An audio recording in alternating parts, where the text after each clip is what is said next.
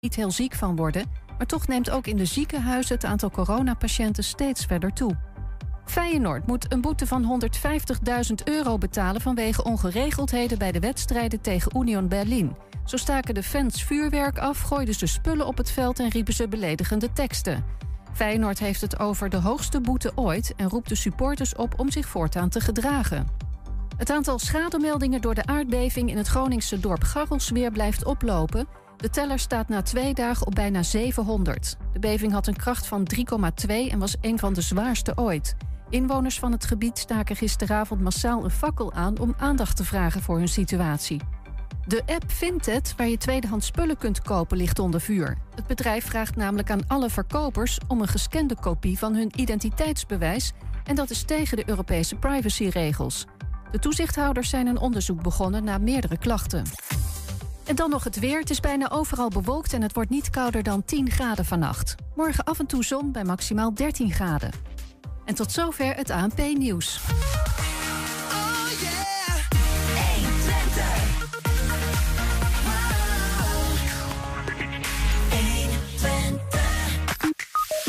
Gevaarlijke situaties en scheuren in de muren. Bewoners van de Industriestraat en de Breemarsweg in Hengelo zijn de verkeersoverlast in hun straten meer dan zat. En de 14 Twentse gemeenten gaan samen mensenhandel aanpakken met het nieuwe kenniscentrum Mensenhandel Twente. Een paar maanden na zijn aanstelling als algemeen directeur van FC Twente verlaat Jan-Willem Bruggeweer de club nu alweer.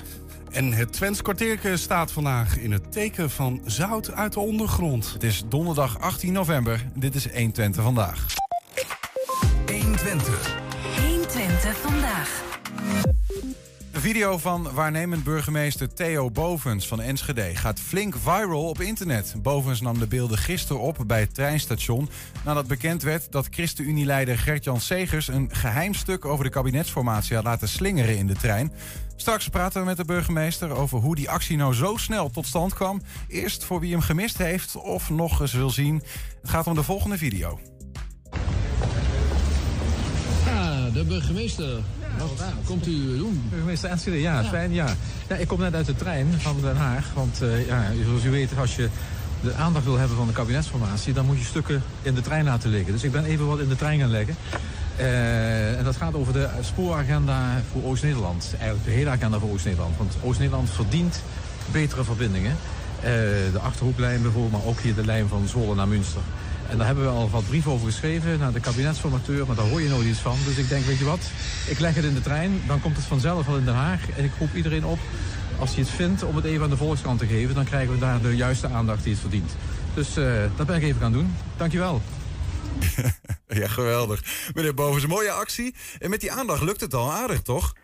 Ja, kijk, als ik naar uh, de cijfers op internet kijk, dan, uh, dan gaat het inderdaad uh, viraal. Dat tikt al op, op LinkedIn al de 200.000 aan. Dus dat, nee, dat gaat inderdaad dat gaat goed. Ja. Maar hebben we van de mensen van wie we het moeten horen al iets gehoord uit Den Haag? Eh, ja, niet in de zin van dat ze mij gebeld hebben van stuur me nog eventjes een kopietje van die uh, spooragenda op. Want het, het, goede nieuws is natuurlijk dat ze de stukken allemaal hebben. Hè. Dus ja, ja. Uh, dat is natuurlijk al lang bij hun bekend.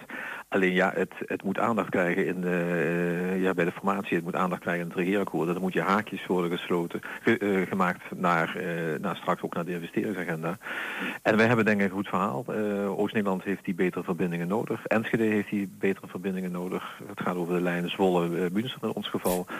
Uh, en uh, ja, ik denk dat het goed is dat we op deze wijze uh, wat, ja, weer wat belletjes laten rinkelen. Op het moment dat er dan in de Tweede Kamer begin december een, spoordebat is, dan is het makkelijker voor onze lobbyisten al daar om het, om het thema weer, weer in te schieten. Zometeen nog iets dieper in op die, op die bewuste verbindingen waar we het over ja. hebben. Ik ben ook nog wel even gewoon terug naar, naar de actie zeg maar zelf. Ja. Een soort van guerrilla marketing actie is het bijna. Hoe komt dit nou zo snel tot stand? Wiens idee was dit?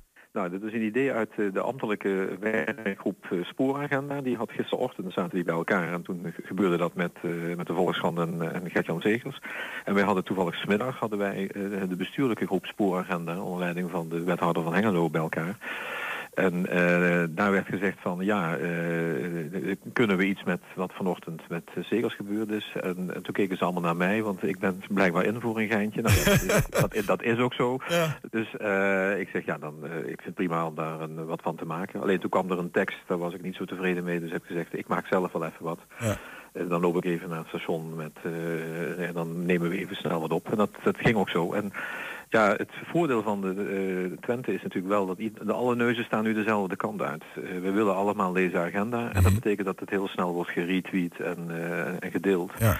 En dan, ja, dan kan het dus inderdaad viraal gaan. Maar ik had dit, deze aantallen ook niet verwacht, moet ik even bij zeggen. Hoor. Nee, want u wordt vandaag ook gebeld, niet alleen door ons, maar door veel meer, ook nou ja, gevestigde media. Dus het is de social media ontgroeid, om het zo maar te zeggen. Ja. Maar wat u zegt, ik ben in voor een geintje. Heeft u vaker dit soort dingen gedaan? Ja hoor, kijk, ik, uh, in mijn uh, vorige functie als commissaris uh, van Limburg, of gouverneur van Limburg, nam ik heel veel filmpjes op. Maar ik moet eerlijk bekennen, die zullen deze regio niet hebben bereikt. Nee, nee, nee. dus dat, dat, dat, dat, dat, haalde soms 15.000 of 20.000 hits. Of ja. de coronatijd heb ik natuurlijk een keer 60, 70.000 gehaald. Maar dat, dat, dat is niet te vergelijken met waar, waar we nu over hebben. Dit, is, dit, dit moet je hebben van het, van het korte, snelle klap. En ja. dan moet je geluk hebben.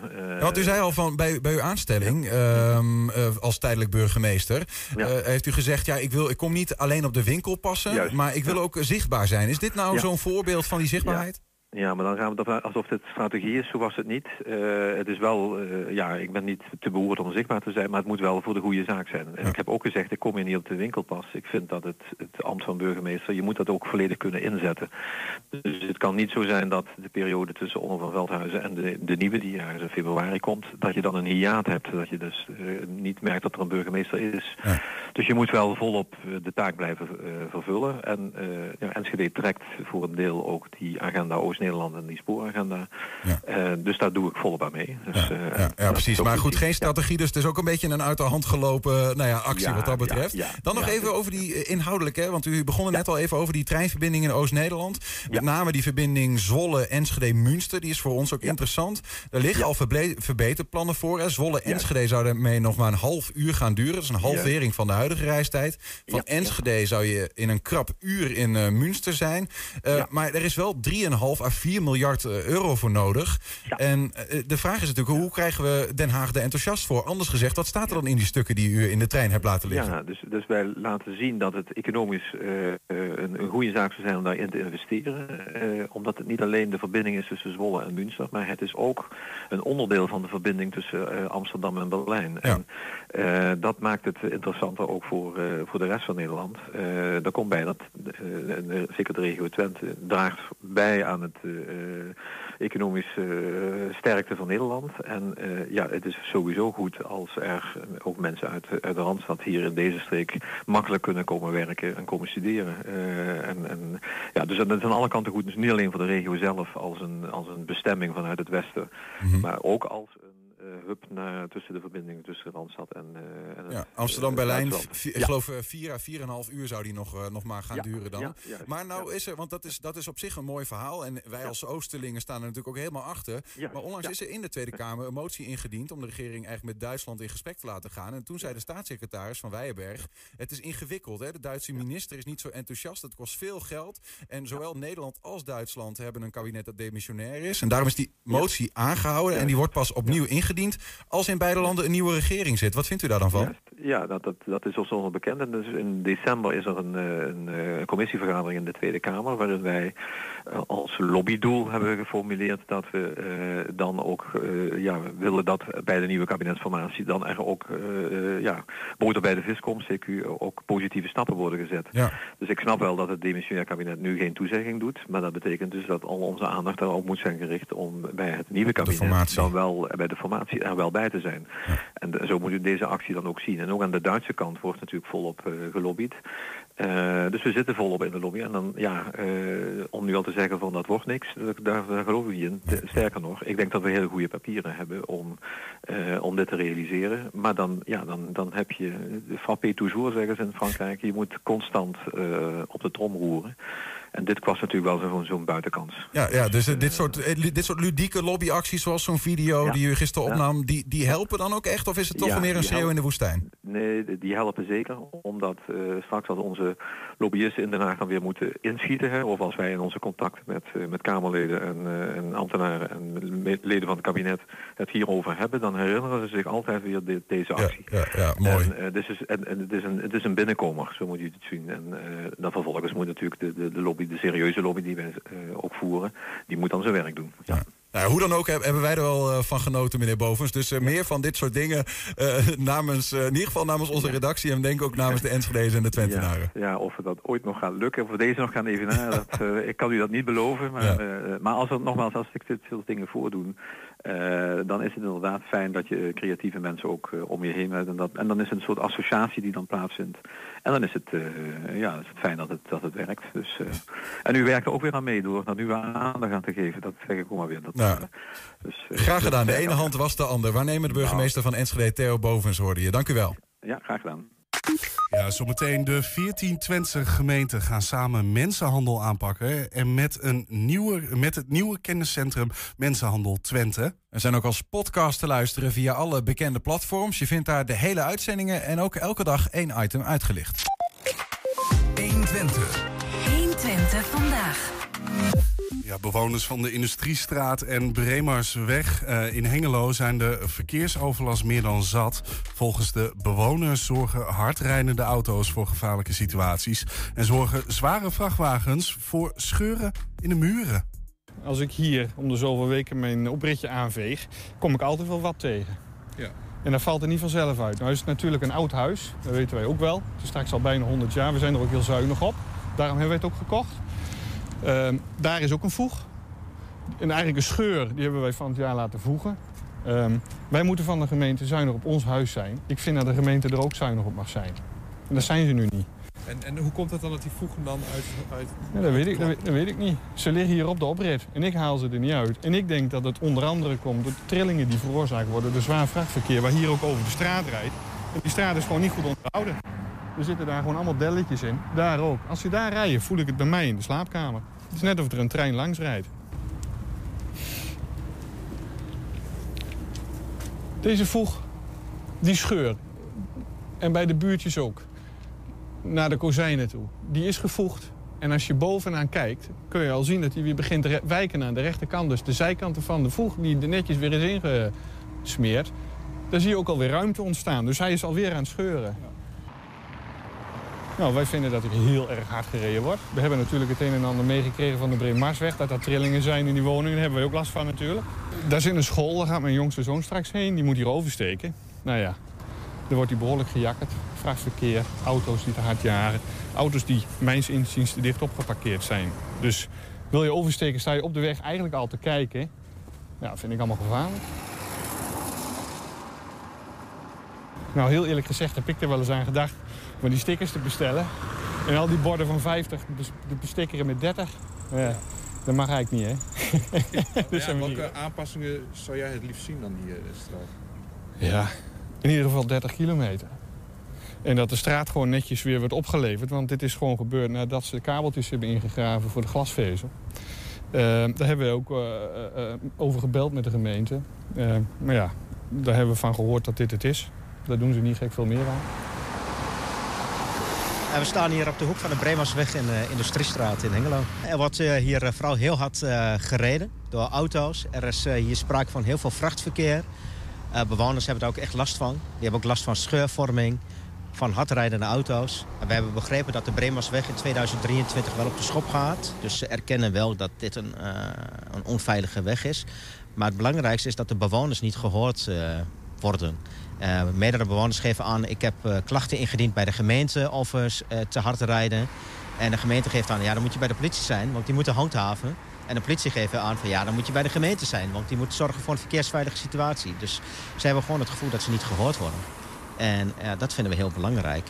En daarnaast ja, vinden we het belangrijk dat bewoners worden betrokken... op het moment dat zij juist bezig gaan met het aanpakken van de weg. Dus nu ligt er een, een kant-en-klaar plan Bewoners kunnen daar uh, een, uh, een zienswijze op indienen, dus bezwaar tegen maken. Maar ja, dan heb jij niet een breed gedragen plan. Dus wat we zeggen is gaan gaan met die bewoners vanaf het begin af aan in gesprek. We willen hier uh, de boel openbreken. Wat vinden jullie belangrijk? En dan krijg je een plan die door de bewoners ook gedragen wordt. 120. 120 vandaag.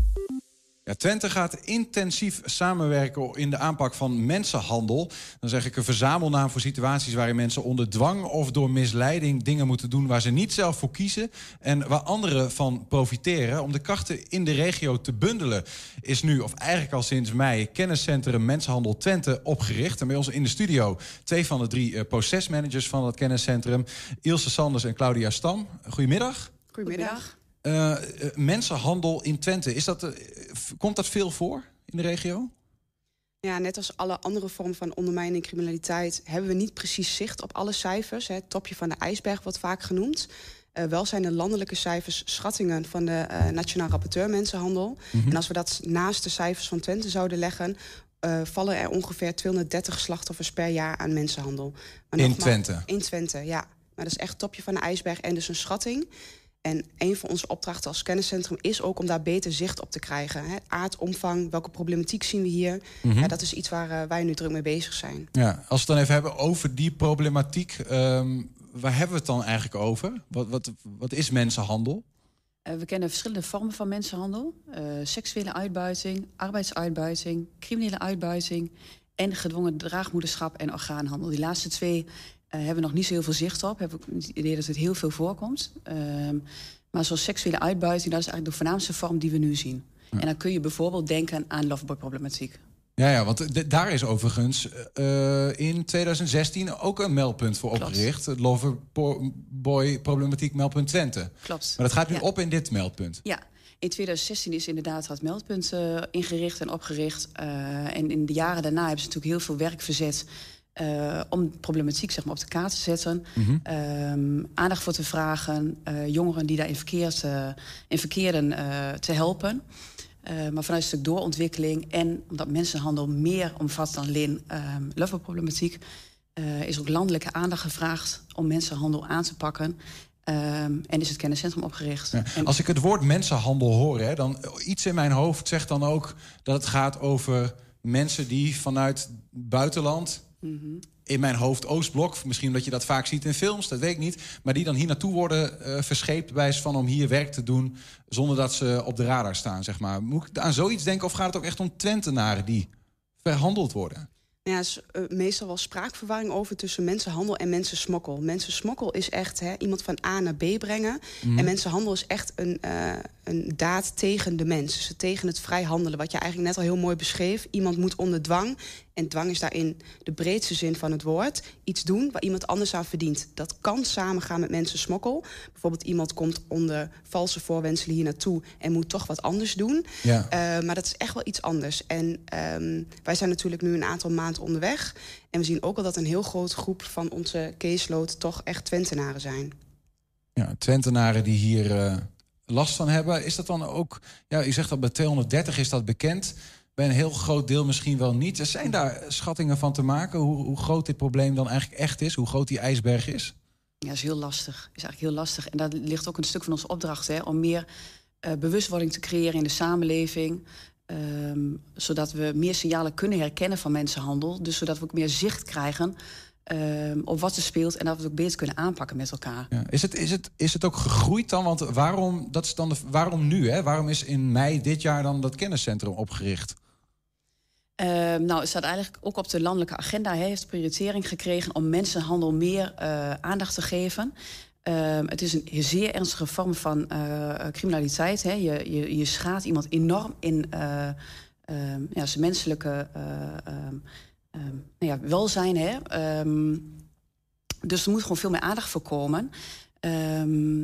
Om het te herkennen, zodat we het ook beter kunnen signaleren en beter kunnen aanpakken. Ja, ik moet ook ja, sorry. Ja, als ik mag aanvullen, uh, het is niet een nieuwe vorm van criminaliteit. Wat jij net eigenlijk ook al mooi zei, mensenhandel is een verzamelnaam voor eigenlijk allemaal uh, daden die we misschien wel herkennen.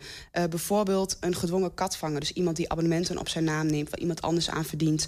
Of misschien wel in een netwerk terechtkomen, waardoor jij misschien pakketjes van A naar B moet brengen. Kijk, als we het kleiner maken, Loverboy hebben meeste mensen wel een beeld bij, mm -hmm. dan herkennen kennen we de situaties meestal wel. Maar misschien de overkoepelende naam mensenhandel is misschien nog niet zo zichtbaar. Uh, daarom zijn we ook heel erg blij dat we hè, in dit soort programma's mogen komen vertellen wat het is. Zodat ja. we het beter leren herkennen en ook bij ons melden. Maar helpt dat dan ook als je het een naam geeft? Echt van, eh, je bent gewoon slachtoffer van mensenhandel. Helpt dat bijvoorbeeld voor een slachtoffer ook? Ja, heel vaak herkennen slachtoffers ook niet in hun eigen situatie dat ze slachtoffer zijn. En dat is ook vaak wel onderdeel van het probleem. He, de, de, de, de, ontstaat een situatie, iemand wordt zo uh, afhankelijk gemaakt bijvoorbeeld... Ja. Uh, waardoor iemand op een gegeven moment in een situatie komt... waar hij niet meer uit kan komen en ook niet inziet dat hij eigenlijk slachtoffer is. Vaak zie je ook dat slachtoffers de kwetsbaren onder ons zijn. Hè? Mhm. Mm -hmm. uh, makkelijke slachtoffers van mensenhandelaren. Nou heb ik voor sommige dingen heb ik wel, of veel van die dingen die, die u heeft genoemd, heb ik een goed beeld. Hè? Iemand die wordt uh, uitgebuit, wordt aan het werk gezet en krijgt daar geen geld voor zelf, maar een ander. Of uh, de loverboys. Maar u noemde net ook al even het gedwongen draagmoederschap. Daar schrok ik wel even van. Wat, wat, wat gebeurt daar dan? Wat, hoe werkt dat? Ja, nou laat ik aan de voorkant zeggen dat die vier pijlers, die vier vormen die werden genoemd, zijn landelijk vastgestelde thema's. Dus daar uh, gaan wij in mee.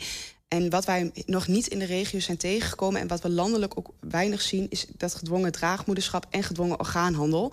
Wat we wel in Nederland zien, en dat is maar echt hele kleine aantallen... zijn de gevolgen van. Dat iemand dat anders in het buitenland is overkomen... en dat we dat hier bijvoorbeeld terugzien uh, in onze ziekenhuizen. Ja. Um, maar we hebben daar nog geen goed zicht op. En uh, tot nu toe hebben wij daar in ieder geval nog geen zicht op. Ja, maar concreet gezien, een, een, draagmoeder... Hè, dan krijg je... Ja, werkt dat dan zo dat iemand echt een embryo ingebracht krijgt van een ander... en die draagt dat dan ja, gedwongen? gedwongen zwanger raakt, Ja, hè? Het kindje daarna moet afstaan. Ja, Ja. Ongelooflijk. ja. Ja, daar word ik wel even stil van. Dat vind ik echt Mhm. ongelooflijk dat dat gebeurt. Ehm, eh, goed om daar zicht op te krijgen. Of dat dan ook inderdaad in Twente aan de hand is en al die andere dingen. Wa- Wat gaat het kenniscentrum daar eigenlijk eh, voor doen? Want de 14 Twentse gemeenten. We hebben ook een plaatje waarin alle eh, nee, wethouders van de verschillende gemeenten zeg maar, bij hun plaatsbord staan. En nou ja, een plaatje om dat duidelijk te maken. Ze gaan de krachten bundelen. Wat gaan zij doen?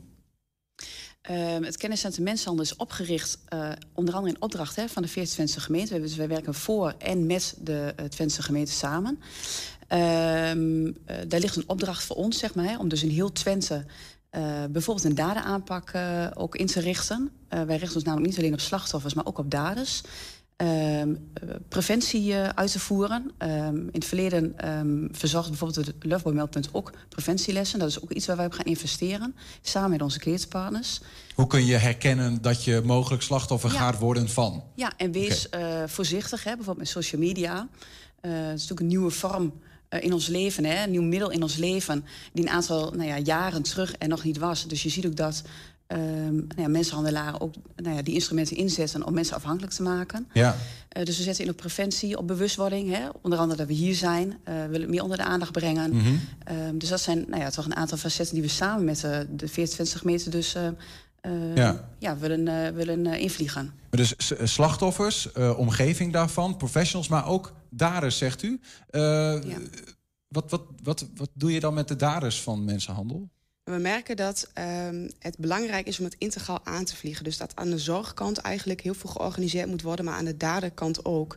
Eh, en willen graag daar samen in optrekken om daders te frustreren, verdachten te frustreren ehm, en daar een halt aan te roepen. Want eh, we kunnen. Hoe doe je dat dan? Hoe ga je daarin te werk? Ja, je merkt dat eh, een deel van onze casuïstiek... en wat we ook in de landelijke cijfers terugzien... één op één verhalen zijn. Maar eh, soms is het ook een netwerk eh, van mensen die met samenwerken. Hè, crimineel netwerk.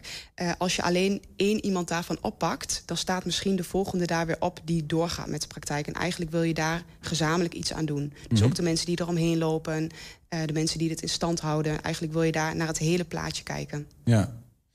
We zien ze hier eh, achter. Ik had het er net al even over, die 14 eh Twentse gemeenten.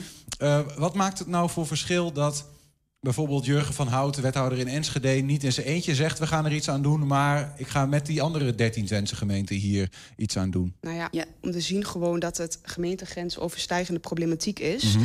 Eh, een dader richt zich niet op één gemeente, maar kan in verschillende gemeenten slachtoffers maken. En je merkt gewoon dat ehm, het, het onderwerp is nog niet voldoende onder de aandacht. We willen graag één punt in de regio waar kennis opgehaald kan worden. Je beschreef net al mooi dat wij eigenlijk hetzelfde eh, meldpunt hebben... wat voorheen het Loveboy-meldpunt ook had. Dus mensen met een onderbuikgevoel, mensen die zich zorgen maken... die kunnen al bij ons terecht. Dus daar kunnen we mee sparren, advies geven. Ehm, maar we kunnen ook lokaal aansluiten. Als de gemeente bijvoorbeeld of een zorgpartij een overleg heeft over een casus... kunnen wij daarin meedenken tot aan procesregie. Ehm, dat we echt die integrale aanpak gaan sturen vanuit ons. Ja, maar dan kan je ook zeggen, van, dat is een, een, een landelijk, uh, moet een landelijke aanpak zijn. Hè?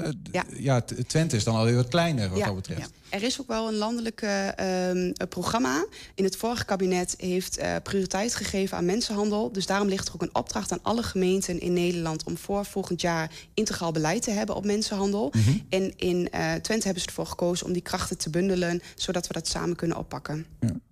Wie werken er eigenlijk? Want jullie zijn uh, met z'n drieën uh, procesmanagers. Ja, wat doe je dan eigenlijk als procesmanager? Vroeg ik me nog af. Uh, nou ja, wat Ilse net ook al ja, iets over noemde, is wij kunnen lokaal aansluiten bij, bij vragen die gemeenten hebben, die instellingen hebben in de zorg, veiligheid en strafketen. tot aan het, nou ja, het overnemen van een, van een casus die zich afspeelt in een gemeente, maar vaak gemeentegrens overstijgend is, dat we daar de, nou ja, de regie pakken zeg maar, over het proces. Dus de integrale aanpak daarin vormgeven. Uh, en naast uh, nou ja, Ilse en ik uh, hebben we nog een collega-procesmanager... en een procesondersteuner en een zorgcoördinator... die in ons team plaats hebben. En de, de, die zijn samen dat hele kenniscentrum? Ja, met z'n vijven zijn we. Oké, okay, ja. oh joh, in mijn hoofd zat er echt een hele batterij aan mensen nee. met expertise... maar dat is niet zoveel. Dan, dan, dan kan ik me voorstellen, dat is, dat is dan een fulltime bezigheid. Ja, ja, we ja. zijn alleen maar bezig met het thema mensenhandel. Ja, ja. precies, ja. Um, wanneer zijn jullie nou tevreden, Ilse? Wanneer ja, is het doel van het kenniscentrum Twente bereikt?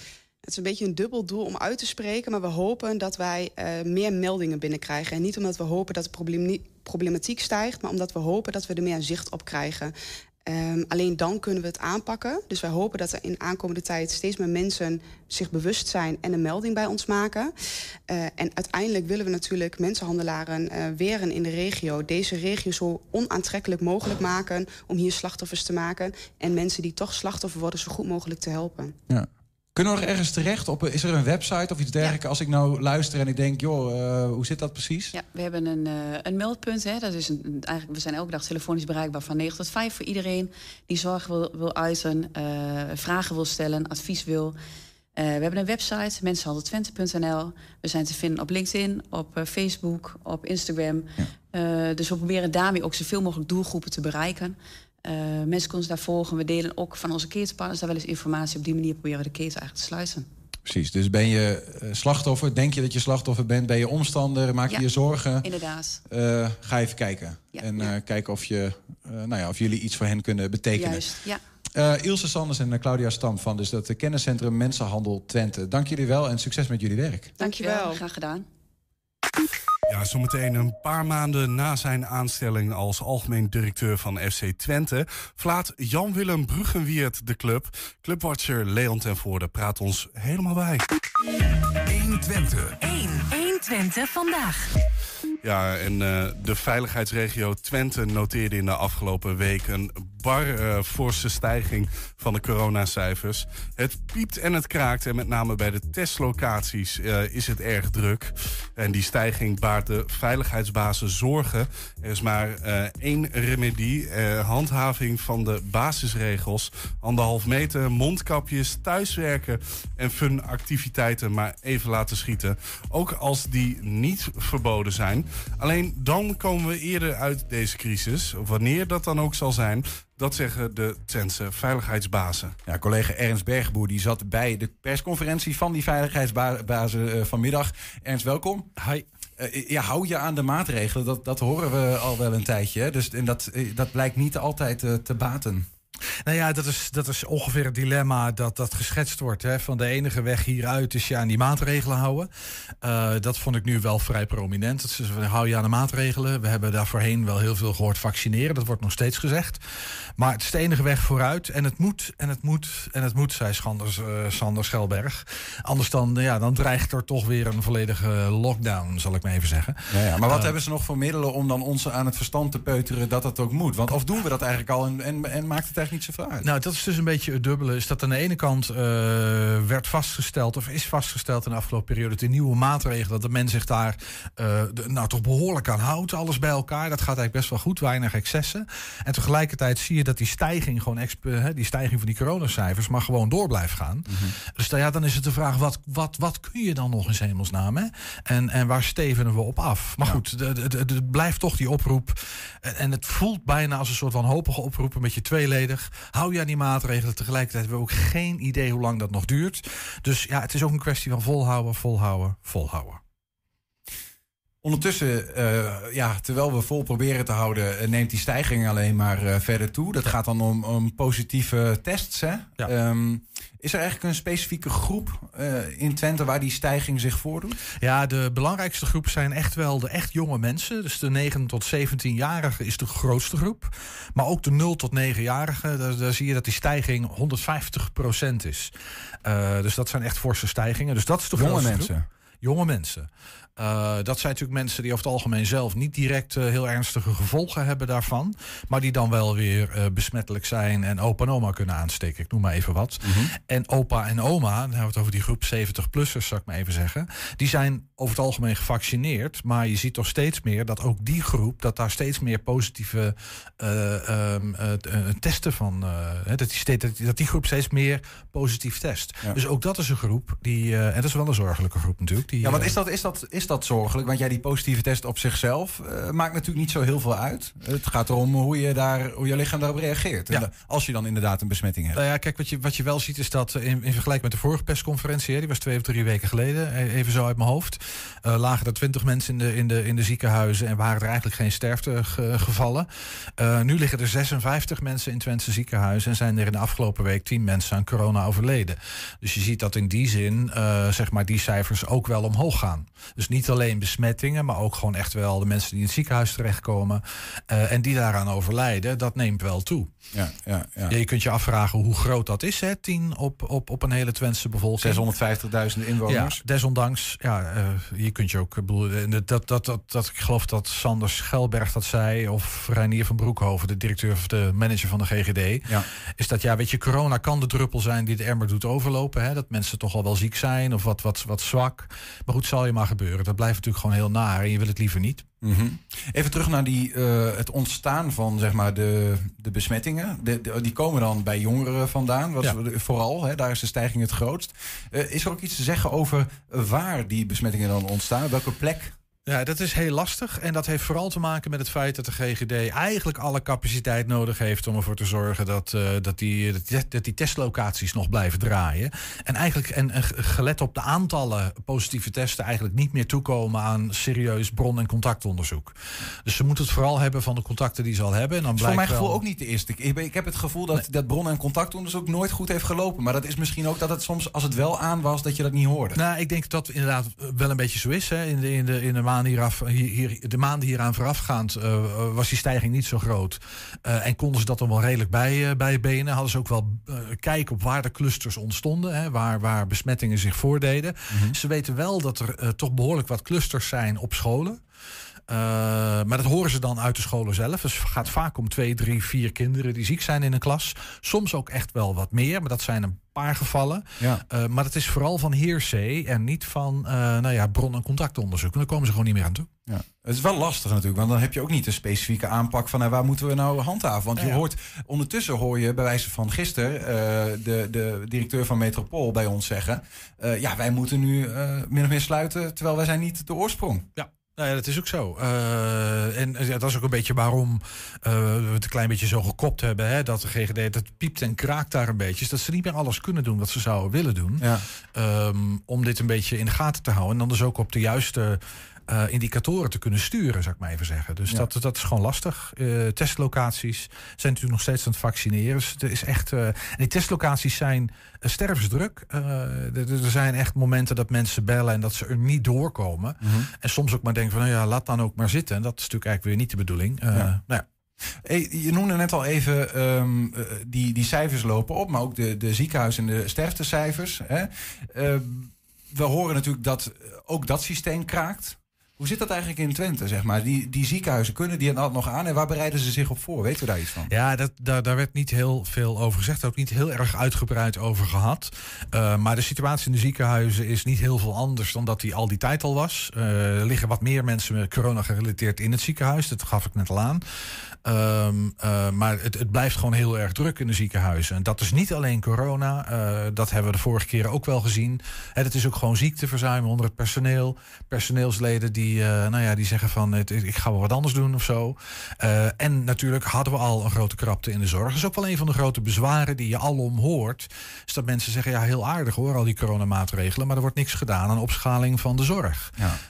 Um, nou ja, dat is, dat, is, dat is een kritiekpunt, denk ik, op het beleid, onder andere van het kabinet. Wat wordt, wat, heb je dat dan ook aan de veiligheidsregio voorgelegd? Wat zeggen ze daar dan over? Nou, nee, daar heb ik, heb ik nu niet uh, met ze over gehad. En het punt is ook, dat ligt ook niet bij de veiligheidsregio. De, he, dat, dat, is, dat is echt kabinetsbeleid. Uh, en eigenlijk is die veiligheidsregio en de GGD, dat zijn gewoon uitvoeringsorganisaties. Ja, ja. Dus het, het kabinet stelt beleid vast en zij moeten ervoor zorgen. Ze geven wel input, ze mhm. geven wel aan hoe het hier in de regio gaat. Nou ja, dat wijkt natuurlijk nooit heel erg significant af van de rest van Nederland. Ja, maar goed, ik kan me voorstellen als zij verantwoordelijk zijn voor de veiligheid van de Twentenaar, dan uh, ja, dan is daar wel een dingetje, zeg maar. En al helemaal als je een wereld ingaat waarin pandemieën misschien wel wat vaker gaan terugkeren. Ja, maar ik kan me voorstellen dat de, de mogelijkheden van een veiligheidsregio om, om, de zorg op te schalen, uh, in die zin dat er meer personeel komt, dat, dat ligt niet bij de veiligheidsregio. Het ligt echt uh, bij, bij Rijksbeleid. Ja, precies. Um, tot slot dan even over die, die mensen die nu ook in het ziekenhuis belanden uh, en die misschien uiteindelijk ook wel overlijden. Uh, wat weten we er eigenlijk van als het gaat om ge gevaccineerden en ongevaccineerden? Zeg maar, is daar iets over te zeggen? Want je ziet ook dat die verschuiving, uh, ja. nee, de balans wat verschuift. Ja, het is een landelijk cijfer. Voor Twente is dat niet bekend. Maar 40% van de mensen die nu in het ziekenhuis liggen, is gevaccineerd volledig. Dus 60% niet. Ja, ja. Uh, en je ziet dat dat dichter naar elkaar toeschuift. Uh, is het, het, is een tijd geweest dat 80, 90 procent van de mensen niet gevaccineerd was die in het ziekenhuis lag. Nou, die tijd ligt echt achter ons. En je ziet dat, uh, dat die vaccinaties dus minder effectief gaan worden. Ja, of ligt het aan het feit dat er meer gevaccineerden komen? Ja, allebei. Ik, ik, denk dat het een combinatie is van beide. Ja. Um, de GGD is nu dan ook bezig zaterdag wordt de, eerste ronde booster pricks, hè, die, die, die booster pricks, ik ga die pricks al in het Engels uitspreken, een heel ander woord. Maar gaan die, gaan die booster uh, vaccinaties die gaan komen voor 80-plussers, dat is de eerste groep. En daarmee hopen ze in maart en april zover te zijn dat alle 60-plussers uh, een derde prik kunnen hebben gehad. Zij krijgen er een, dus ik van 31 uh, nog niet. Nee, jij nog niet, Niels, je moet nog even wachten. Oké, okay, maar is dat wel de bedoeling? Uh, er is nu nog geen sprake van. Okay. Uh, volgens mij gaat het vooral om die wat zwakkere, oudere groep, zal ik maar even zeggen. Uh, maar goed, ja, weet je, alles is ongewis. En, en, wat je wel heel erg merkt, is, is, is, dat de stemming van nou jongens, nog even en straks zijn we er vanaf. Dat dat wel voorbij is. Dat het echt wel zo is. We hebben eigenlijk geen idee waar we op afstevenen en hoe lang dit nog gaat duren. Maar er is maar één manier en dat is ons aan die maatregelen houden. Dat is ongeveer de boodschap. Dankjewel voor ja. het waarnemen, Ernst Bergboer. Graag gedaan. 120. 120 vandaag. Ja, een paar maanden na zijn aanstelling als algemeen directeur van de FC Twente zit het er uh, voor Jan-Willem Bruggenwiert alweer op. Hij verlaat de club nadat hij de uh, Raad van Commissarissen gezamenlijk. Uh, hij en de Raad van Commissarissen gezamenlijk hebben besloten om er een punt achter te zetten. Ja, aan de lijn is FC Twente clubwatcher voor Tubantia, Leon ten Voorde. Leon, goedemiddag. Goedemiddag. Die Bruggenweert, hè, die heeft 1 juli van dit jaar die scepter overgenomen van Paul van der Kraan. En nu, nu gaat hij alweer. Zeg maar, de, de geur van Paul van der Kraan is nog niet uit de bestuurskamer vertrokken. Hoe kan het nou eigenlijk na zo'n korte tijd?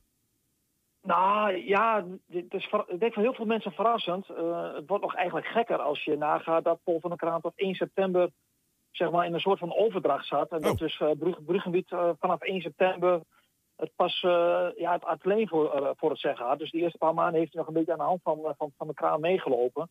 Ja, als je vanaf 1 juli telt, dan kom je op 4,5 maand. Dat is, dat is een record in de geschiedenis van FC Twente. Twente heeft de laatste jaren, ja, het zijn vrij veel directeuren gesneuveld.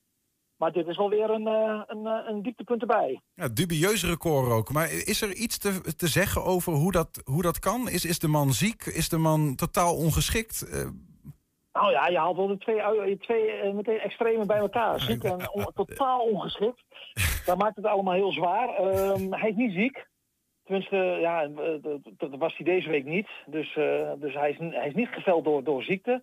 Totaal ongeschikt klinkt zwaar, omdat die man natuurlijk wel een heel aardig cv heeft opgebouwd in, in, op, op bepaalde andere gebieden in, in, in de reclamewereld. En ook samen met Lex Harding heeft hij Radio 538 in Nederland op de kaart gezet. Oké. Okay. Um, dus, hij, dus hij heeft zeker wel competenties. Alleen ja, de competenties om een voetbalclub te leiden, die, ja, die, die ontbraken bij hem. En uh, jij zei in de inleiding dat, dat ze gezamenlijk hebben besloten om, uh, om ermee te stoppen. Dat is, zijn, is inderdaad de officiële lezing in het persbericht. Hm. Maar je kunt mij wel geloven als ik zeg dat, uh, dat dit duidelijk bij FC Twente vandaan komt. Twente heeft hier het initiatief ingenomen, de raad van commissarissen, die hebben ingegrepen. En ja, om hem niet naar buiten toe te beschadigen, zeg maar, ja, hebben ze voor dit, voor dit persbericht, voor dit compromis gekozen dat ze daar in, uh, in goed overleg uit elkaar zijn gegaan. En ik denk als jij wel weet, als het in de voetbalrij wordt gezegd in goed overleg, dan is daar toch wel zachte, uh, zachte dwang bij, uh, bij aan te passen. Voetbal bleek uh, toch anders dan radio dus, bijvoorbeeld. Maar, dat, Nou. dat, dat, maar dat is toch opmerkelijk, want het is diezelfde raad van commissarissen die de man heeft aangesteld, lijkt mij. Ja, dit, dit, dit, dit kun je ze wel, wel heel erg aan gaan rekenen. Niet alleen de, de RVC, het is allemaal begonnen bij het proces dat FC Twente een, een bureau heeft ingeschakeld uit Hengelo... dat, dat ja, de nieuwe directeur moest gaan werven, de opvolger van de Kraan. Nou ja, daar heb ik al vanaf het begin mijn, mijn kanttekening bij geplaatst. Want ik vind, FC Twente concurreert er altijd mee. Ze zijn de nummer vier van Nederland hè, als club. Ja, zo'n grote club moet gewoon zelf het initiatief nemen om een directeur te zoeken. En moet dat niet uitbesteden aan een commerciëel uh, bureau. Waarin toch vaak, ja, dan, dan krijg je toch vaak mensen die de, op dat moment de sociaal gewenste antwoorden geven bij zulke sollicitatiegesprekken. En ja, en dat is ook niet helemaal goed uitgepakt. Vervolgens was er nog wel een vangnet, want uh, deze, de, de, deze kandidaat is, is toen voor de RVC zeg maar, in gesprek gegaan. En ook met ambassadeurs. En, en met, met, met twaalf mensen van de club hebben ze uiteindelijk gesproken. Ja. ja, en die hebben unaniem besloten dat dit de juiste man was. En dat heeft mij wel heel erg verbaasd. Omdat uh, ja, eigenlijk vanaf de eerste kennismaking met Jan-Willem Bruggewiet werd mij één ding duidelijk van dit is een hele aardige man. En dat is ook later wel bevestigd. Iedereen bij Twente op de werkvloer zegt ook het is een hele aardige man. Maar ja, uh, het gevoel dat Tijmen van Wissing, mijn collega van XPO's en ik hadden na de presentatie, toen het stadion verlieten was van, nou, dit, uh, dit, dit, als dit goed komt... Aardige man, maar ja, daar winnen we de oorlog niet mee, zeg maar. Nou ja, je moet iedereen een kans geven en uh, die hebben we ook zeker wel gegeven. Alleen wij hadden wel een gevoel van, deze man heeft zo weinig met, met voetbal, deze man weet helemaal niks van FC Twente. Die, uh, die kijkt uh, Studio Sport uh, als hij een keer tijd over heeft. Want dat is het dan ook. Ja, het is toch ook niet waar? Dat kan toch, dat kan toch niet? Nee. Want, want welke, wel, welke man heeft FC Twente wel nodig dan? Waar winnen we de oorlog wel mee? Nou ja, waar je de oorlog mee wint, dat is iemand die die, die ballen erin schiet. Zo simpel is het in het voetbal ook altijd. um, Mooi. Maar goed, Twente, Twente, heeft gewoon wel behoefte aan... aan, aan kijk, Twente heeft vorige week een beleidsplan gepresenteerd... Uh, waarin ze aankondigen dat ze in de komende jaren richting top, subtop weer willen. En ja, dat kan alleen maar als je in de top gewoon krachtige leiders hebt die zorgen voor continuïteit, duidelijkheid en ook structuur. En die dat ook, ja, die ook het klappen van de zweep in de voetbalrij kennen. En, uh, maar wat, Leon, in, op dat vlak, wat maakt dat dan eigenlijk, eigenlijk uit? Want een, een, je hebt in mijn ogen twee directeuren, hè, die commercieel directeur zoals hij en een technisch directeur. En die technisch directeur, die bepaalt toch uiteindelijk uh, van hoe, hoe er gevoetbald wordt. Ja, uh, hij, was, hij was geen commercieel directeur, hij was algemeen directeur. Algemeen. Dus hij was, eigenlijk, was, hij, hij was dus de grote, maar de baas. Ja, en wat je bij Twente wel hoorde was dat hij... Uh, kijk, als hij geen affiniteit heeft met voetbal... dan gaat zich dat op, op een gegeven moment wringen op de werkvloer. Omdat je wel... Je hebt wel met heel veel dingen te maken in het voetbal. Als je heel veel dingen moet uitleggen aan je directeur... op een gegeven moment gaat dat, uh, gaat, uh, gaan andere mensen in de organisatie gaan dingen oppakken... en dat gaat dan langs een directeur heen. Dan krijg je dus geen leiderschap. En als je van bovenaf geen leiderschap hebt... ja, dan, dan, dan, dan gaat het druppelen naar beneden... en dan dan wordt er op een gegeven moment wordt er überhaupt geen leiding meer gegeven. Wordt er muiterij en, gepleegd? Nou, nee, nee dat, je kunt niet zeggen dat er bij Twente muiterij is gepleegd. Dat, dat, dat, dat, is, dat, dat gaat te ver in, in Twente in dit geval. Um, ja, dit, dit was gewoon uh, niet de directeur die paste bij een voetbalbedrijf en bij FC Twente. Hey. En uh, de RVC heeft gewoon, ja, dan kun je zeggen van, uh, die hebben een fout gemaakt door hem aan te stellen. Ja, maar ja, het zuurt ze dan wel dat ze ja, er niet meer gewacht hebben om in te grijpen. En dat ze gewoon aangedurfd ja. hebben om maar 4,5 maand en niet uh, te voor te laten morgen. Voorlopig um, moet FC Twente het dan even zonder algemeen directeur doen, of niet? Ja, kijk, ze gaan. Ze, ja, dit is natuurlijk wel een smetje. Uh, een, nou, een smet. Hè. Je krijgt natuurlijk meteen de verhalen van Twente weer wisseling van de wacht. En, en dat is ook allemaal volkomen terecht. Dus ja, die moeten nu natuurlijk wel heel zorgvuldig te werk gaan bij de volgende procedure. Dus het kan ook zomaar zijn dat, dat ze kiezen voor een tussenoplossing. Nou, ze, daar willen ze nu nog niet op vooruit lopen. Dat is denk ik wel verstandig om, om op de dag dat Bruggenwiet vertrekt... Uh, ja, om dan niet meteen met, uh, met, uh, met de, de opvolger te komen. Mm -hmm. Maar dan zal de komende week, weken wordt, wordt er wel meer duidelijk in voor welke constructies ze gaan kiezen. Kijk, voor heel veel mensen, voor de buitenwacht was dit een verslagen verrassing. Maar voor de mensen die echt wel de club erbovenop zitten en ja. die ja, hele dagen bij de club rondlopen, ja, was dit eigenlijk onvermijdelijk. En ging het er eigenlijk maar om van, eh, ja, wanneer gaat het moment eh, eh, komen dat, Dat, dat deze man weggaat. En dus Ja. ik moet eerlijk zeggen dat, dat het voor mij totaal geen verrassing was. Nee, snap ik. Oké, en de- maar de, de, stel daar even dat het, dat het weken duurt. Is dat lastig voor een voetbalclub als ze geen algemeen directeur hebben? Hoe leidt FC Twente daaronder? Nou, daar hebben ze eigenlijk de afgelopen maanden zijn ze ook wel verder gegaan. Dat Ja. klinkt een beetje, een beetje cru, maar... Ja, dat ehm. Nou ja, weet je, kijk, het voetbalbedrijf gaat wel door. En, eh, ehm, maar dat, dat zit er natuurlijk wel een paar zware dossiers nog aan te komen voor de club. Hè. Er moet een herstructurering komen en eh, volgend jaar. Dus ja, ze smachten wel naar een, eh, naar een algemeen directeur die weer de leiding gaat nemen. Maar ja, goed, de RVC weet ook wel, we kunnen ons nu geen boksrol over. Dus ja, er moet wel heel zorgvuldig te werk gaan. Er moet wel iemand, ja, moet wel een goede kandidaat uit de koker komen. Want ja, nog zo'n misser en eh, ja, ja, ja, dat kunnen ze zich niet permitteren. En misschien, eh, misschien tot slot, eh, gaat dit dan ook nog gevolgen hebben voor de aankomende transfermarkt in januari? Nee, nee, nee, nee, nee, totaal niet. Het is ook maar de vraag of Twente wat gaat doen in, in, in januari. Of dat nodig is. Hè. Ze hebben een spelersbudget, dat, dat zit ze aan de, aan de max. Ehm, dus ja, dat, dat, dat, nee, dat heeft totaal geen gevolgen. Want ja, ik- Jan-Willem Bruggewiet wist niet op 31 augustus of Twente nog een rechtsback of een linksbuiten nodig had. Dus dat, dat, eh, nee, dat, dat proces wordt niet verstoord. Daarvoor hebben ze een technisch directeur en een, en, en een technische staf. En ook een financieel directeur die op percentjes let. Die, die is er nog gewoon. Dus eh, nee, dat, dat proces wordt niet verstoord. Het, eh, de supporters zullen hier eh, naar buiten toe voor de grote buitenwacht zeg maar ni- niks van merken. Jij hebt er in ieder geval wel weer werk van eh, vandaag en de komende tijd als de speculatiemachine weer gaat draaien. Ja, je, je, bij Twente heb je nooit rust. Als je denkt, als je denkt dat, eh, dat het app is, dan is vloed altijd heel dichtbij. En eh, dat, ja, dat maakt deze club ook wel ja, ja, fascinerend, complex en ook wel interessant. Maar ja, ik snap ook wel, kijk, als je ooit weer terug wil naar het niveau waar Twente nastreeft en waar ze ook eigenlijk thuis horen, ja, dan zul je toch wel, dat begint allemaal met stabiliteit aan de top. En daar moet je, ja, daar wordt er wel een keer tijd voor. Ja, Eh, ja, En dan geeft de journalist ook een keer een eh, paar weken rust. Ja, precies. Ja. Nou ja, voor, eh, tot zover dat nog niet zo is, geniet ervan, van de instabiliteit, Leon. nou ja, dus ze denken altijd bij journalisten dat die daarop zitten te wachten. Maar het is ook wel eens heel prettig, zo'n sportseizoen, als het heel goed gaat, het eerste half jaar, dat je gewoon kunt eh, druk maken om een linksback die slecht of goed speelt. Ja, de cafés zijn dicht, hè, dus daar kun je dan ook niet naartoe. eh, dat scheelt.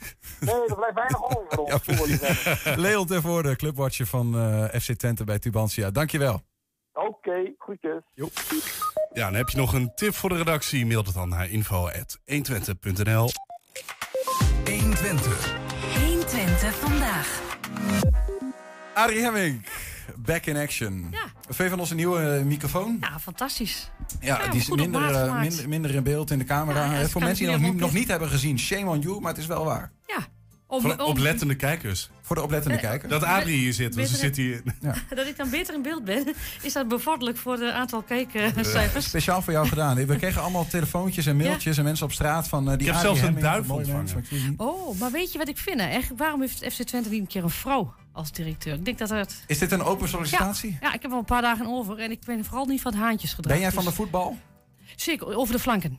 Oké. Ja. Nou, dat ben jij geschikt, heb ik net gehoord. Want de, vorige man was van de radio, die was niet geschikt. Dus ik ga niet solliciteren. nee, ik weet het niet hoor. Eh. nee, ik ben helemaal niet geschikt. Adrie, je Ja. bent terug eh, voor het Twents kwartierken vooral. Ja. On the site. Ehm, vorige week was ik er niet, eh, maar wel een ander hier. Meunig gezellig. Ja, nou ja. we hebben- jullie hebben Oei. vier nieuwe woorden geleerd. Leid ons er maar doorheen. Oh, wat was dat ook alweer? God, ik weet het Weet je niet het meer. nog? Nee. Dik- oh, dikkuppen. Ja, dat waren Rijksdaalders. Zilveren Rijksdaalders.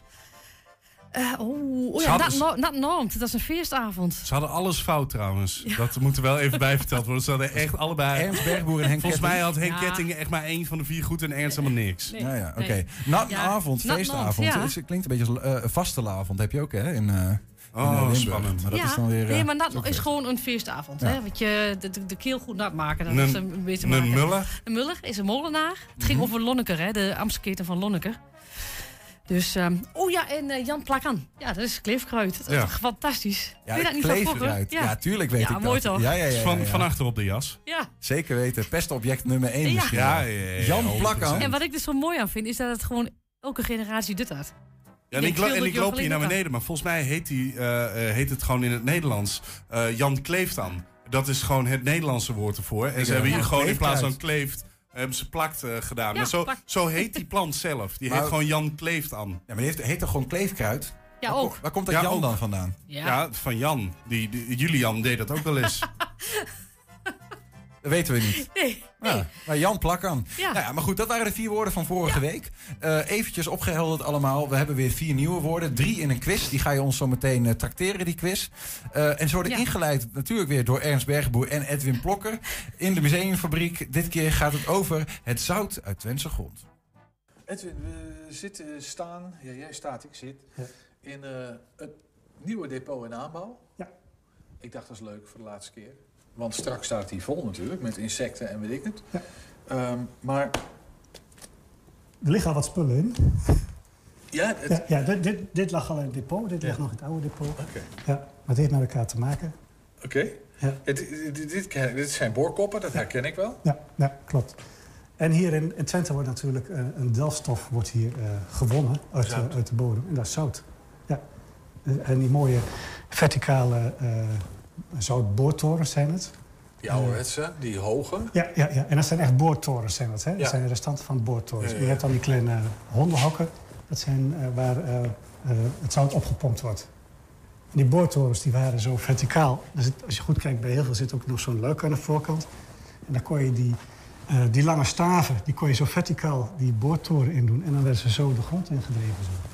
Je moet je voorstellen dat een, eh, het zout zit in een enorme laag. Dat kan eh, 30, 40, 50 meter diep zijn. Hè? Gewoon zo'n een, laag hoog- een hoogte. Ja, precies. Ja, en eh, 120 meter eh, lang en dan ook eh, nou, 50 meter breed. Dus daar kan dus FC Twente stadion in. Hè? Ja, ja, ja. Is dat moet je voorstellen. plakken zout, Ja, ja. en als je dat dus helemaal leeg pompt, dus stel je pompt al het zout weg, dan eh, gaat het hele landschap eh 50 Ja, meter naar beneden. Daar is eh, recentelijk wat om te doen geweest. eh, hè, dat die, dat die zoutcavernes, dat die wat te groot aan het worden zijn. En hier en daar die wanden Je moet, niet je dik moet, genoeg. En je zo. moet een laag van 5 meter ongeveer overhouden als versteviging. En dat als een soort boog, zeg maar, eh, die holte beschermd wordt, dat je er niet van bovenaf eh, naar beneden zet. Ineens. Maar de- ja, er zit dus zout in de grond. Ja. En, en ja, dit lijkt mij een eh, boorprofiel. Of hoe heet zoiets? Zo'n, eh, dit, eh, Ja, precies. Dit is een, een, een kolom dat wat uitgeboord is. En ik dacht, het is wel leuk om te laten zien wat hier nou op hele geringe diepte... Want het is hier in Twente echt tussen 300 en 500 meter diepte. Dat is eigenlijk... Ja, dat is niet heel eigenlijk. Dat zit, als je zo diep gaat graven, dan, dan kom je dit dus tegen, zout. Ja, ja, precies. Ja, en zo ziet het eruit. En zout is een gesteente. Ja? En, en eh, dit, dit zal gips zijn. En dit is eh, zout. En als gesteente heet het... eh, in de keuken heet het zout en natriumchloride. En de geologen noemen dit als gesteente haliet. Haliet. Ja. Vind ik wel Haliet, dat is dan gips. Maar dit is anhydriet. Het is echt zout, hè? Ja. Als je, je kan het echt... Hartstikke zout, ja. ja. Dit is hoe zout er dus uitziet eigenlijk. Ja. En, en, maar, maar dus in de bodem zit je, heb je een soort afwisseling van zout. En jij zegt gips. Ja. En dit lijkt ook weer zout. Kalk, ja. ja. Kalk? Ja. Om nou zo'n enorme laag zout te krijgen, Mhm. waar heel veel zout in zit, heb je eh, dus eigenlijk heel specifieke omstandigheden nodig. Want je hebt een ondiepe zee waar eigenlijk altijd via een soort nauwe toegang steeds eh, zeewater toegevoegd wordt. Ja, want op een gegeven moment, als dat te veel indampt, is het water een op. heel dun laagje zout Ja. en dan is het klaar. Ja, ja. Ja, want er mag niet te veel water in. Want eh, anders eh, lost het zout en het gips die lost weer op. En dan is het weer weg. ja. Eh, dus er moet steeds een, een gestage toevoer zijn. En al miljoenen jaren achter elkaar. Dus je hebt een soort daling van het landschap nodig. Je hebt toevoer van, eh, eh, van, van, zoutwater. van zoutwater, maar, dan- niet te veel. Maar dan niet te veel, precies. Niet te veel. Ook geen, al helemaal geen eh zoetwaterriviertjes die dingen toestromen. Dus je hebt hele spe- specifieke omstandigheden nodig. Heel erg lang. En het moet natuurlijk heel warm zijn. Want het water moet natuurlijk verdampen. Ja, dus je moet wel ja, woestijn, tropische temperaturen hebben om dat te laten ontstaan. Dus onder die omstandigheden is dat zout ontstaan. Maar dat zit nu allemaal diep onder de Ja, grond. precies. En dat is bij ons dan wel relatief gering. 300 tot 500 meter eh, diep. Is het relatief gering? Is dat op andere plekken veel dieper? Ja, en in, in Groningen eh, zit ook eh, zout. Daar zit uit een andere periode zit er zout. Daar Ja. zit het eh, eh, één of twee kilometer diep. Oh ja, dat is stuk Ja, en als het vanaf één of twee kilometer diep, dan wordt zout ook weer eh, vloeibaar. Want dit is een eh, eh, gesteente. Ja. En dat is dus vast, die kan je niks mee. Op deze diepte kan je het ook niet, niet, niet verbuigen. Maar als het een kilometer diep de druk erop is, dan wordt het als het ware vloeibaar. En dan kan het weer als een soort stroop kan het naar Nee. andere plekken gaan vervoerd worden. Dus dan heb je dus als een, een, een zwakke plek in de aardkorst zit... dan gaat alles zout daar langzaam naartoe stromen, want die wil naar boven toe dan. Dus dit, dus, ja, maar jij zegt het is een gesteente, maar onder druk wordt alles vloeibaar, maar zout in ieder geval ja, een beetje net als ijs eigenlijk. Dat kan je ook. Als de gletsjers gaat dat zo... eh, en ze pompen dat dus... eh, ze- ze boren twee gaten. Ze boren een, een gat eerst, een, een breed gat. Dan doen ze een buis erin. Dan doen ze nog een buis erin. En dan gaat via de ene buis gaat er warm water gaat er naar beneden toe. Dan lost het zout op. En dan via de buitenste buis pompen ze het weer op. Tot er zo'n enorme holte is ontstaan. En alle, alle gips en dergelijke, dat wordt er eh, uitgehaald. Want dat lost natuurlijk ook weer op. En, eh, eh, en dan wordt er hier zuiver zout van gemaakt... wat er dan ook een stuk witter uitziet dan, dan dit. Ja. Geen angst voor Groningse toestanden hier in Twente. Ik bedoel, eh, dat zijn beste gaten die je in de grond... eh Ja, de gatenkaas maak je Ja, ervan. ja, ja, ja, ja. Ze, ze hebben al een oplossing in gezien van het opvullen. Bijvoorbeeld nou, een idee om er vlieggas in te doen. Ja. dan stop je allemaal rotzooi in de grond en Ja. ja, moet je dat willen. Nee. Eh, je kan natuurlijk opvullen, die gaten, dat dat weer zijn stevigheid terugkrijgt. Maar ja, dat is ook, wat stop je erin, hè? Dat is, ja, en als je er een flinke, een goede boog omheen laat staan... Ja, dan, dan is het op zich wel, wel stabiel tot, eh, ja, tot op zekere, zekere hoogte natuurlijk. Ja. ja, ik weet niet, als je de trein Zeker. overheen laat rijden... Dat dat, eh, Nee, zekerheden heb je natuurlijk niet. nee, nee. Goh, mooi verhaal, eh, Edwin. Ja, mooi verhaal, Edwin. Het verhaal over het eh, zout in de Twentse grond, eh, nog niet opgezouten eh, bij ons, is... eh, juf- Wordt al juf- slechter, Niels? Juf Adrie Hemming. Ja. Eh, Adrie, je hebt aan de hand van dit thema eh, zout of zoutwinning, weet ik veel, eh, drie Twentse woorden opgescharreld. Alles wat er buurt. Eh, Ja. Die ga je aan ons eh trakteren en je geeft telkens drie Nederlandse betekenissen. Eén daarvan is goed en Julian en ik moeten, nou ja, redeneren welke. Ja. Ga Een je tijdje gang. geleden, hè, Niels? Het is een tijdje geleden. Woord één. Nou, dat is eh boorkuttel. Ja. Ja, nou, wat zal dat nu, hè? Is dat A, is dat een boorkop? Niels, net voor de uitzending, een boorkuttel. Is het eh, eh, B, de boortoren? Of is het C, een boorkrul? Je weet toch, een krul die als je boort... En een boorkop is iets wat je aan je... Ik ben heel slecht met techniek, hè, maar met- wat je aan je ja, dat boormachine is ook een filmpje, vastmaakt. boorkop. Dat Ja. is waar je mee gaat boren. Boren. Ja, Boren. precies. Oké. Boorkop, boortoren of boorkrul. En het Ja. Twentse woord is boorkuttel. Kattel, ja, boorkuttel. Boorkattel. Kattel. Boor- Kattel, boor, boorkuttel. Ehm, kattel. Ik heb, ik heb geen flauw idee, eh, maar kattel klinkt voor mij Als... als eh, kop. Niels, eh, ik eh, moet toegeven, ik heb dus de woorden erin gezet, maar we hebben vandaag een vrij drukke dag. Ik ben alle woorden vergeten, dus ik, ik kan nu ook niet meer vals spelen of zo. Ik heb oprecht geen idee, maar ik denk dat het een boorkrul is. Oké, ik ga voor boorkop, jij gaat voor boorkrul. Ik, eh, eh, dan vullen wij dus antwoord, eh, antwoord A in. En dat is. eh, of of vullen antwoord nummer A in. voor Niels, ja. Vullen wij A in. Adrie, vertel het ons. Wat nou, is het? jongens, het is... Ja, er zit een goed antwoord tussen. Het is een boorkrul. Want een kuttel is een keutel en dat is gedraaid. En een boorkrul, je weet wel, als je iets boort met hout, dan krijg je zo'n krul erbij van ijzer. Oh, Ja. dit ziet er echt heel is slecht uit nadat ik net zo... Ik dacht, dat weten jullie wel. Een Ja, kuttel is een Kuttel. kuttel. Nee, ja. ja, nee, maar keutel, zo klinkt Ja. het inderdaad ook. En die krul, ja, ik had het kunnen beredeneren. Maar goed, op naar woord 2. Nieuwe Nou, kansen. dat is, eh dat is eh zaltkloeten. Ja. Ja. ja, dat is ook een mooi woord. Is dat, eh, is dat een zoutkuil? Misschien Hm. een, eh, een, een diepte in een... eh, ja, zoutkuil. Doe maar iets, hè. Hm. Is het een zeurzak? Wat ze maar heel goed zou kunnen, natuurlijk. Een zoltkloed. Een zoutklont.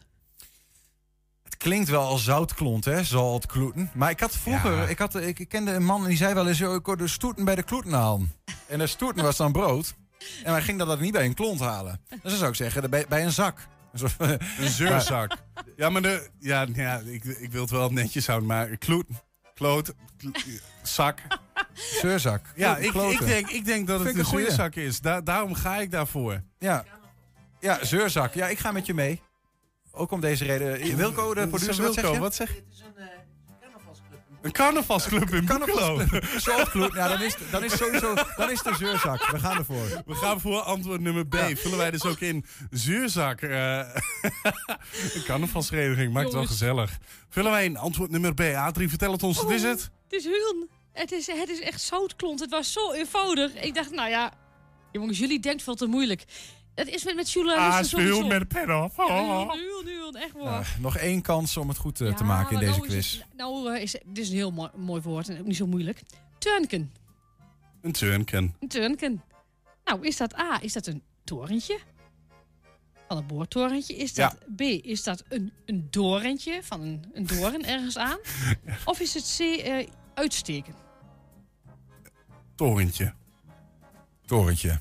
Ja, ik vind torentje het meest logisch. Turnken. Turnken. Torentje. Of een, do de andere, de- een dorentje zou dan wel Ja, een durnken of zo. eh, en past niet bij het thema. Nee. Ik, ga- ik, ik denk... eh, Turnken. eh, Het torentje. Ik vul hem ook in. A. Antwoord nummer A. Arie. Vullen wij in. Joehoe! Antwoord... nu- Ja? Oh, we gaan veel te snel, joh. In ieder geval geen, geen, geen bergboer eh, kettingje gedaan vandaag. Nee, we hebben nog is- één woord eh, die goed. we nog moeten behandelen. Maar die gaan wij niet eh, oplossen of bedenken. Dat gaan de mensen op straat doen. Jessie, kom er maar in. Een nieuwe week, dus een nieuw trendswoord van de week. En deze week gaan we de staat op met bamboes. Drie keuzes weer. Bokser, oneerlijke kerel of C, broodtrommel. Ik ben heel benieuwd. Bamboes. Wat is dat? Ja, dat vraag ik aan jou. broodtrommel, denk ik. Broodtrommel. Ja. B? B. Bamboes, ja, dat is mijn tuinstel buiten, maar... Ik ben naar, naar kies getrokken. Ah, oké. Nou, Broodtrommel. C dus. Oké. Bamboes, bamboes, bamboes. Geen idee. Bro eh, boxers, zal ik maar zeggen. Een bokser. Ja? Jij denkt broodtrommel. Waarom? Omdat eh bam, bammetje, denk ik, en dat is brood. Oké, oké. En jij? Eh bokser. Bokser. Ja, Goed. bam van bam, snap je? Bamboes. Ja. Nou, ik ga voor, eh voor een oneerlijke kerel. B. Oké, waarom? Nou, een bokser lijkt hem absoluut niet. Broodtrommel ook niet. Dus eh, de- nee, ik ga voor oneerlijke kerel. B. Toch B. Oké. Ja. Een broodtrommel. Een broodtrommel. Wat zei je? B. Ja, Waarom denk je dat? dat zo klinkt. Nee, ik weet niet waarom. Geen idee. Ja, die vraag. Ik ga voor B. Ik dacht eerst een soort van eh, houtsoort, maar daar kan ik niet uit kiezen. Dat is een Twents Ja, dat is een Twents-woord. Nou, een bokser. Maar kan, eh, kan je ook wat verraden? Is het iets Nee, van nee, eh niet. street slang of zo? Eh, Verraad niks. B. B. Enig idee waarom? Nee. nou, dan hou ik bij op oneerlijke kerel. Ehm, B, oneerlijke kerel? Oké, waarom? Eh, geen flauw idee, maar ze is op mijn opkomst, dus... Nou, ik ken het alleen als een plant, maar dat is het niet, denk ik. Hè? Denk een broodrommel. Eh, oneerlijke kerel. Oneerlijk, wa- Ja. waarom dan? Nou, weet niet. Het is gewoon een woord voor als je iemand oneerlijk vindt. Je bent echt een bamboes. Ah, oké. Ja. Ja. Ja, maar jij, jij kiest voor broodtrommel. Ja, Waarom? bammetje. Brood, ik gok op oneerlijke kerel. Oké, Dat is een gok. dat is een wilde gok. Ja. Eh broodtrommel. Broodtrommel. En waarom? Nou, dan maak je zelf wel eentje. Ja. Het is makkelijk. Dat was hem weer deze week. Eh, de meeste mensen kiezen voor oneerlijke kerel, B. Ik ben echt wel benieuwd of jullie met hem meegaan of niet. Ik dacht, ik, ik had een goede uitleg. En nu ben ik het weer kwijt door die, een van die laatste meneren. Ik vond die jongen, die zei bokser, want bam! Boes. En dan zou je Boes als een soort van baas kunnen zien. Dan kun je een bambaas, weet je wel. Dan heb je een bokser. Maar die, ik vond dat die bam van bammetje, broodtrommel, voor, voor- ook, ook wel overtuigend. Ik, eh, eh, ik vind, eh, het zou het mooiste zijn als het gewoon, de, wat was het, oneerlijke kerel was. Als je gewoon, hé, hey, doe, doe bamboes, wat was het nou nou, jongen, hey. De- dat- Ja, maar wat denk je zelf dat het is? Ja, ik denk dus B. Gewoon omdat ik dat wel mooi vind. Ik, Oké, met je eerste intuïtie. Ik vind het ook een mooie uitleg. Bam, boes. Bambaas, bokser. Daar ga ik voor. Ah, maar Zullen ja, Arie, zeg het maar. Nee, Adrie Nee, hoeft het niet te zeggen, want nee, Jessie mag het zeggen. Ja, de- de- Jessie. Jessie vertelt, eh, Ik heb vertelt ze alle drie eh, gehoord deze week. Boksen, oneerlijke kerel en broodtrommel. Eh, de meeste toch wel B. En ik moet ook zeggen, dat is gewoon ook helemaal goed. Tot volgende week. Daar ga je dan. Wat mooi woord, hè? Ja, waar komt dat vandaan, bamboes? Ik heb... Nee. Ik.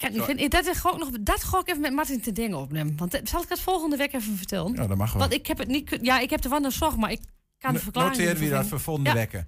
Ehm, ja, bamboes dus. Oneerlijke kerel. Ja. Adrie, dankjewel voor een nieuwe les Twents. Ja, geen doen. En tot volgende week.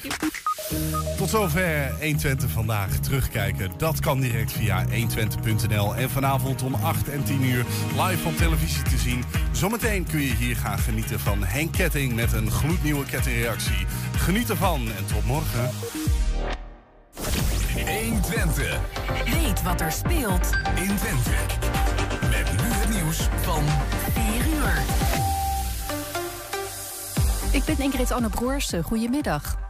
Er zijn bijna 24.000 nieuwe coronabesmettingen bijgekomen... en dat aantal is nog nooit zo hoog geweest. Het zijn er bijna 3.000 meer dan gisteren.